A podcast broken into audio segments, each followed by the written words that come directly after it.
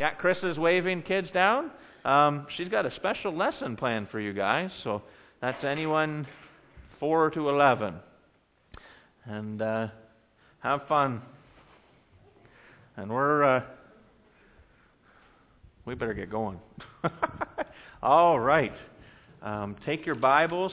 Actually, yeah, take your Bibles first because that's that's the most important thing. But I I put a bulletin insert this morning because I kind of knew that. Um,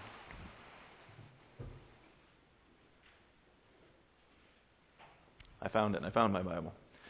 Been chasing that, that theme of, of marriage, and um, if you turn with your Bibles to the book of Hosea, um, I've talked to several pastors this week and mentioned that we're going to do a quick overview of Hosea, and they kind of look at me like, "Really? Where would you start with that? Where would you start with that book?" And uh, so I think before I go any farther, I'm going to pray, and uh, we'll just ask God to kind of quiet ourselves. Um, this is a pretty somber, reverent topic here, and I know it's been a book that I've kind of skipped over uh, over the years of, of my walk.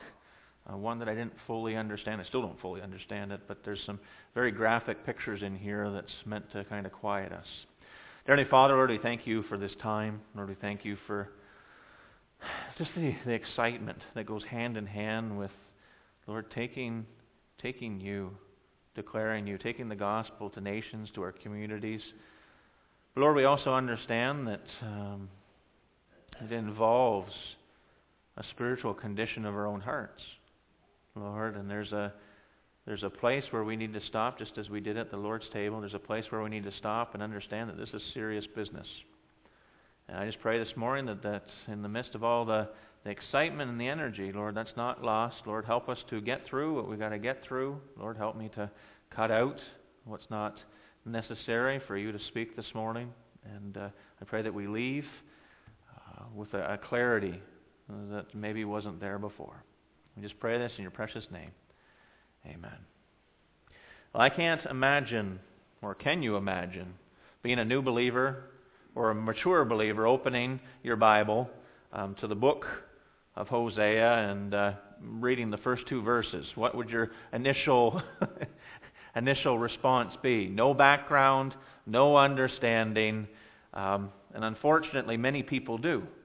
Right? They're, they're flipping through and they get to the book of Hosea and they read, The word of the Lord came to Hosea, the son of Beeri, in the days of Uzziah, Jotham, Ahaz, and Hezekiah, kings of Judah. We're beginning to recognize those names, aren't we? Right? With Isaiah and Jonah's time. This is the 2 Kings 15 to 2 Kings 17, just before God divorces Israel to Assyria.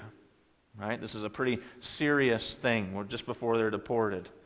Um, kings of Judah, and in the days of Jeroboam, the son of Joash, king of Israel. So the person, new believer, no background, reads this and goes, okay, this might be interesting. And then you get to verse 2.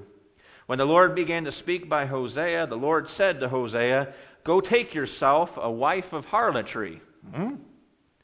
What, what's this all about, you know? Go take yourself a wife of harlotry and children of harlotry, for the land has committed great harlotry by departing from the Lord. I think all too often uh, they get to that point and, and either they're curious for the wrong reasons or they just kind of turn the page and, and we're on to something that maybe I could understand a little bit better. Well, this morning I, I started, well, not this morning, this week I started my study uh, preparing for Hosea. And I asked a couple questions, and you see that on the top of your page here. Why did God ask Hosea to marry a prostitute? Right, that should be one of the first things that you ask when you approach the book of Hosea. Why in the book of Hosea is there the physical illustration, okay, of the spiritual, of God's spiritual relationship with Israel? Okay, and that's exactly what we need to understand the book of Hosea is this morning. It's a physical picture. God is the groom, all right, Israel as the bride, but it's a physical picture of the spiritual condition of Israel at this point in time. Uh, third question I asked this week was why does God use the picture of a man and wife standing at the altar? Right? The, the solemn oaths that are made before God. Why does God use this picture? And just underneath that line, it's because placing your faith in God's promises, then placing their faith looking forward to Christ, for us, placing our faith in what Christ did at Calvary, placing your faith in God's promises is pledging yourself in spiritual intimacy. Right? And we understand what that is this morning intimacy. You know, the, the, the secret things, and, and, and I don't have time to get into that. But, but placing your faith in God's promises is pledging yourself in spiritual intimacy to become one with God through Christ. Husband and the bride become one. Okay? And that's, if nothing else, that's the picture I want to get through this morning. Okay? In that box there says prostitution harlotry, New King James. King James uses whoredom, which is a, a horrible word for a horrible thing. It just feels dirty on, on, on my tongue. Maybe that's because the other words are just accepted today. I don't know. right? But whoredom, unfaithfulness, promiscuity, that's exactly what accepting sin in your life is before God. Right? All those dirty words. When you've accepted a sin in your life, that's what it is. That's how God sees it. And He's given us a picture to understand that. Turn with me to Genesis chapter 12. And again, I, am sorry we'll have to run through this.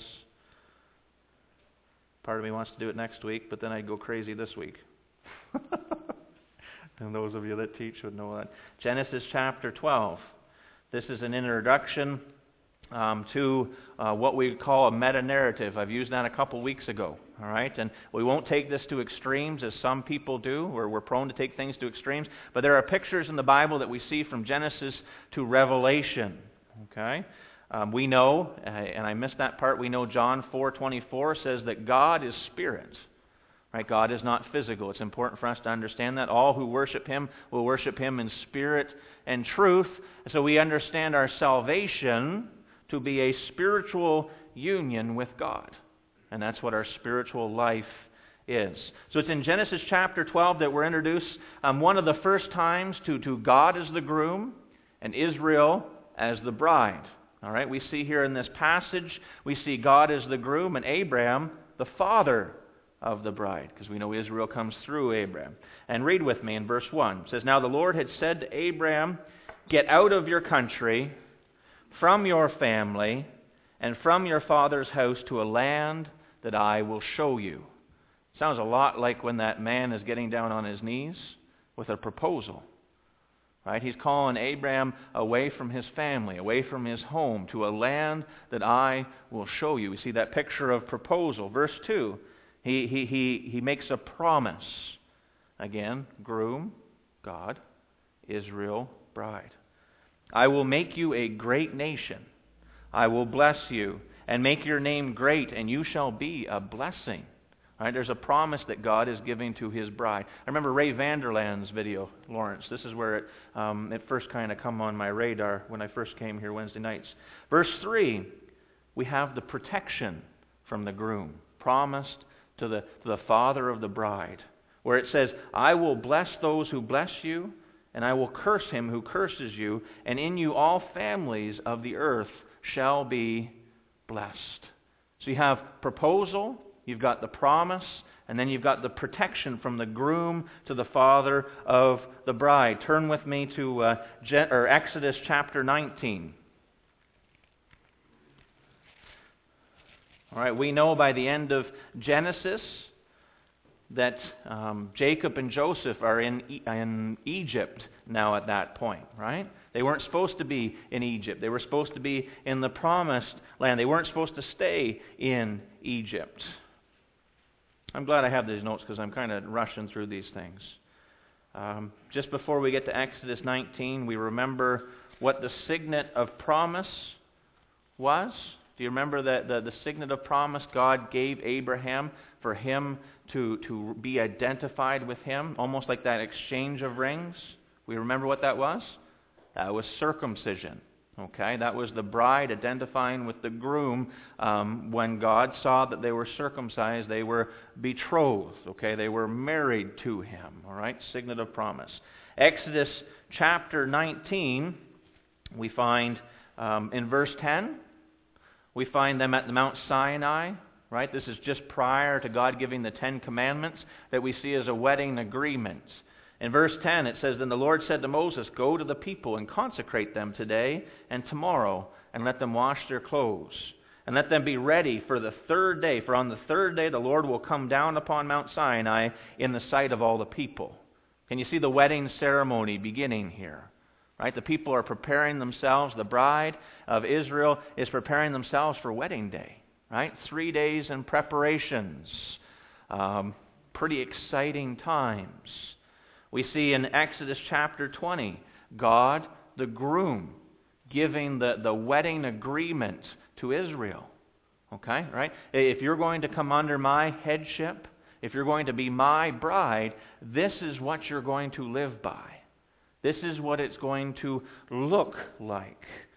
Um, we continue by Genesis chapter 20, verse 18. We see the people asking Moses to intercess in between God and the bride, right? The groom and the bride. And I'm sorry I'm rushing this. Um, we see Exodus, but turn with me to Exodus chapter 24.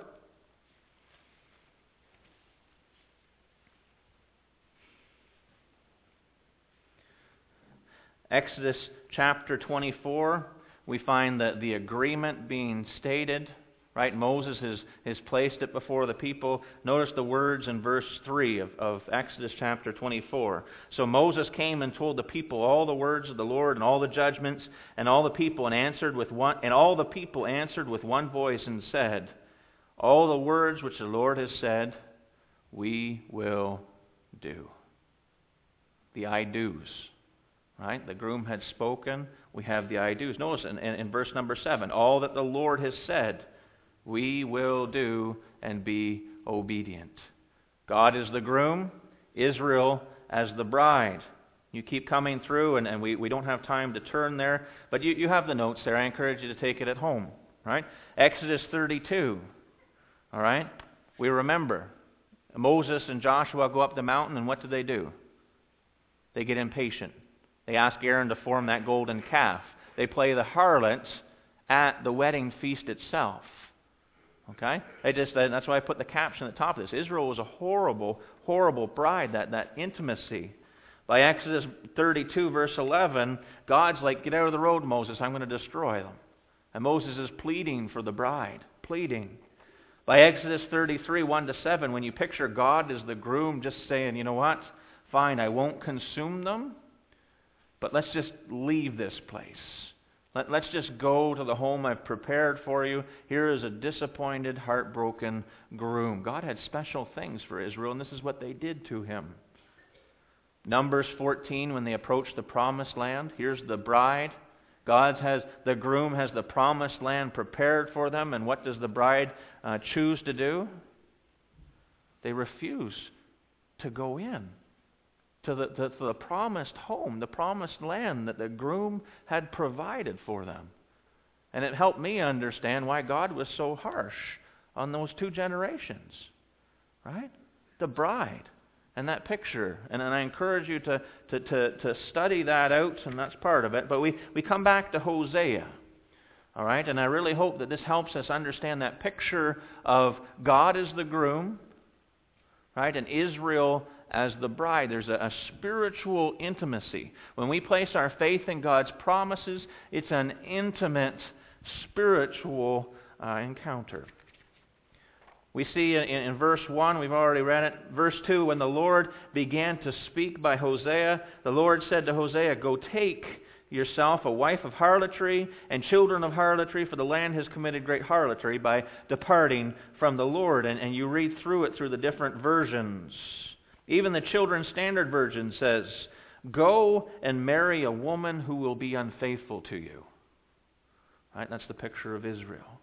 Go marry a woman who will be unfaithful to you. She will give you children whose fathers are other men. Right? There's no other way to understand it. There's no other way to, to, to, to teach this. She will give you children whose fathers or other men do this because people in this country have acted like the unfaithful wife towards the Lord. This morning, this was the spiritual heart condition of God's people.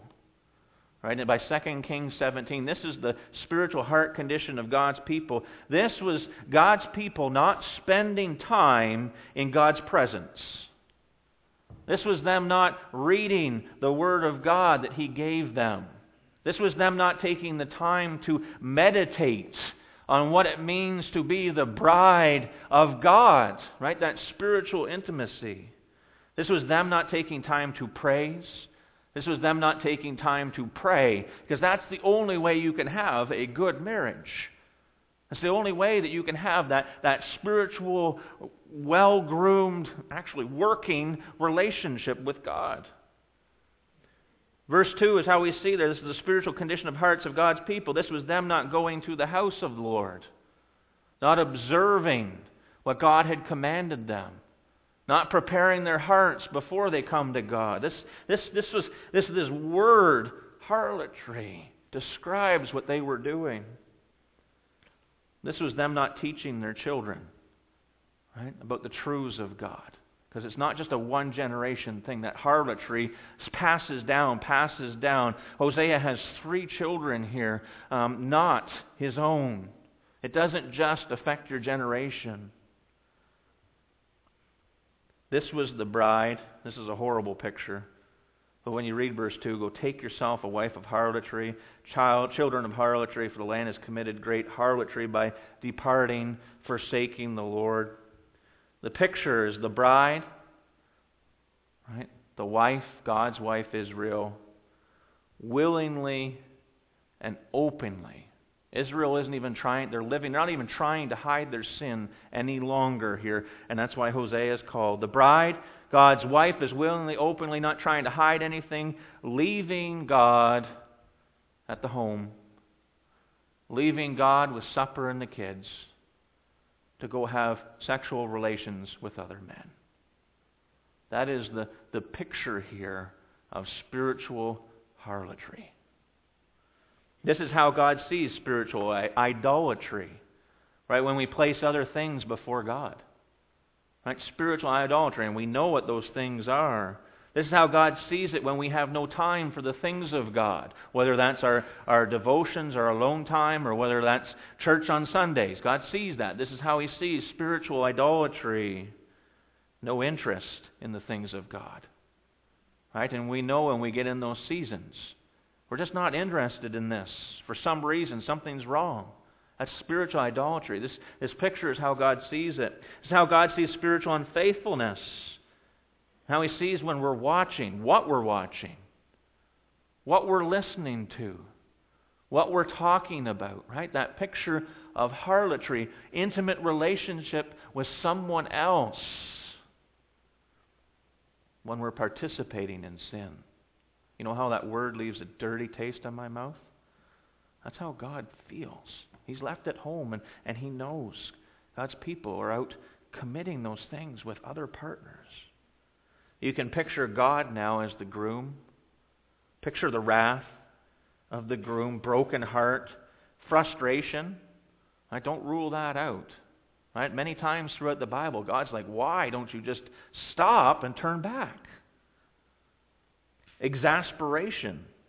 Right? There, ha- there has to be part of that. That is exactly how God feels when we choose to ignore Him Exactly how God feels when we choose to ignore the things of Him and willfully accept the sinful distractions that come into our lives. This picture of, of a cheating spouse, a cheating spouse that has children with other men. Can we see this morning how God's illustrations, God's message, it doesn't change over time? it's, it's just as applicable then as it is today. And, and we don't, we guard yourself about saying that's them out there. Right? Guard yourself because it was awfully quiet in the church this week with me going, oh, that's me in here. distractions, things that come before him. Right? That's, that's adultery, harlotry. If I was to outline, and this is part of why I think God had it this way, if I was to outline the book of Hosea, I'd just use verse 2. You see God asking him to take himself a wife of harlotry. You see spiritual unfaithfulness. Right? God tells Hosea to take a prostitute for a wife. That's a picture of Israel's disregard for their spiritual relationship with God. Go, go, go take a prostitute for a wife. That is a picture of what disinterest is before the Lord. God tells uh, Hosea that he was going to see children born from the harlotry, from them choosing other things other than God, from them ignoring God, right? There's proof. You can't hide being disinterested in God. You can't hide ignoring the things of God. You can't, can't hide. It's not something. There will be proof. Here it's children. There's three. Their names. The first one's names was God will sow. You're going to get what you're sowing. Right? Second one is no mercy. God has drawn a line. Right? Verse, verse, verse 9. The last child here, Lo-Ammi, means you are not my people. There is proof. There's always proof of spiritual unfaithfulness. We know God sees spiritual unfaithfulness, for the land has committed great harlotry by departing from the Lord. You can't hide it. God sees it. We talked men's uh, prayer or men's Bible study Saturday morning. What you do behind closed doors is not just you. God sees spiritual unfaithfulness. And you know what? We know what happens in number 17. God deals with spiritual unfaithfulness. Explains number or 2 Kings 17 explains how far the people had gone and how quickly. Turn with me to Hosea chapter 14, and I promise we'll close with this. As harsh as that picture is, we can't leave God's grace and mercy out of this picture. We can't um, leave out that once you've examined, there is a forgiveness. 1 John 1 9. If we confess our sins, He is faithful and just to forgive us our sins and cleanse us from all unrighteousness. It was the same back then. Same back then. You've got verse chapter 14. Here is God, the groom, asking Hosea to say this to his bride, Israel. O Israel. Right? And you picture how a groom that's been hurt, wounded, right? Just brokenhearted it has his, what his wife has been doing. O Israel, return to the Lord. Return to the Lord your God. That's his, his plea. For you have stumbled because of your iniquity. Right? We all sin. You, have sinned and, and, and, and you've been sinning. Turn back. Take words with you and return to the Lord. Get on your knees. Right? You, you've been living this way. You're that far gone. Get on your knees. Say to Him, say to God, Take away all iniquity. What does that sound like? Lord Jesus, forgive me. Lord Jesus, forgive me of my sins. Take away all iniquity. Receive us graciously, for we will offer up the sacrifices of our lips. Take me back. Forgive me, Lord, and take me back. As wounded as, as God is in here, His grace and His mercy is still there. And I'm so thankful for that in my own life. But we can take that for granted. Israel waited too long. I think the text speaks for itself this morning. As God's Word always does when we seek to understand what God is saying. It is a horrible picture in Hosea. A horrible picture. But that's a picture that's played out in each of our lives. Right? And not just once in a blue moon, not just once a month. That's a daily thing. Right? There's a battle going on. That picture of, of harlotry. I'm so thankful for forgiveness. I'm so thankful for the blood of Christ that paid the price, and we just need to come to Him. But when we recognize that it's, it's played out in our lives, it's important to note that accepted sin in your life is spiritual adultery. And all those dirty words that every, every version um, gives us. That's our broken fellowship 1 John. Right? You read that differently. That's spiritual adultery. It is running off. I don't like that word. It's running off, fill in the blank, after other things. This afternoon,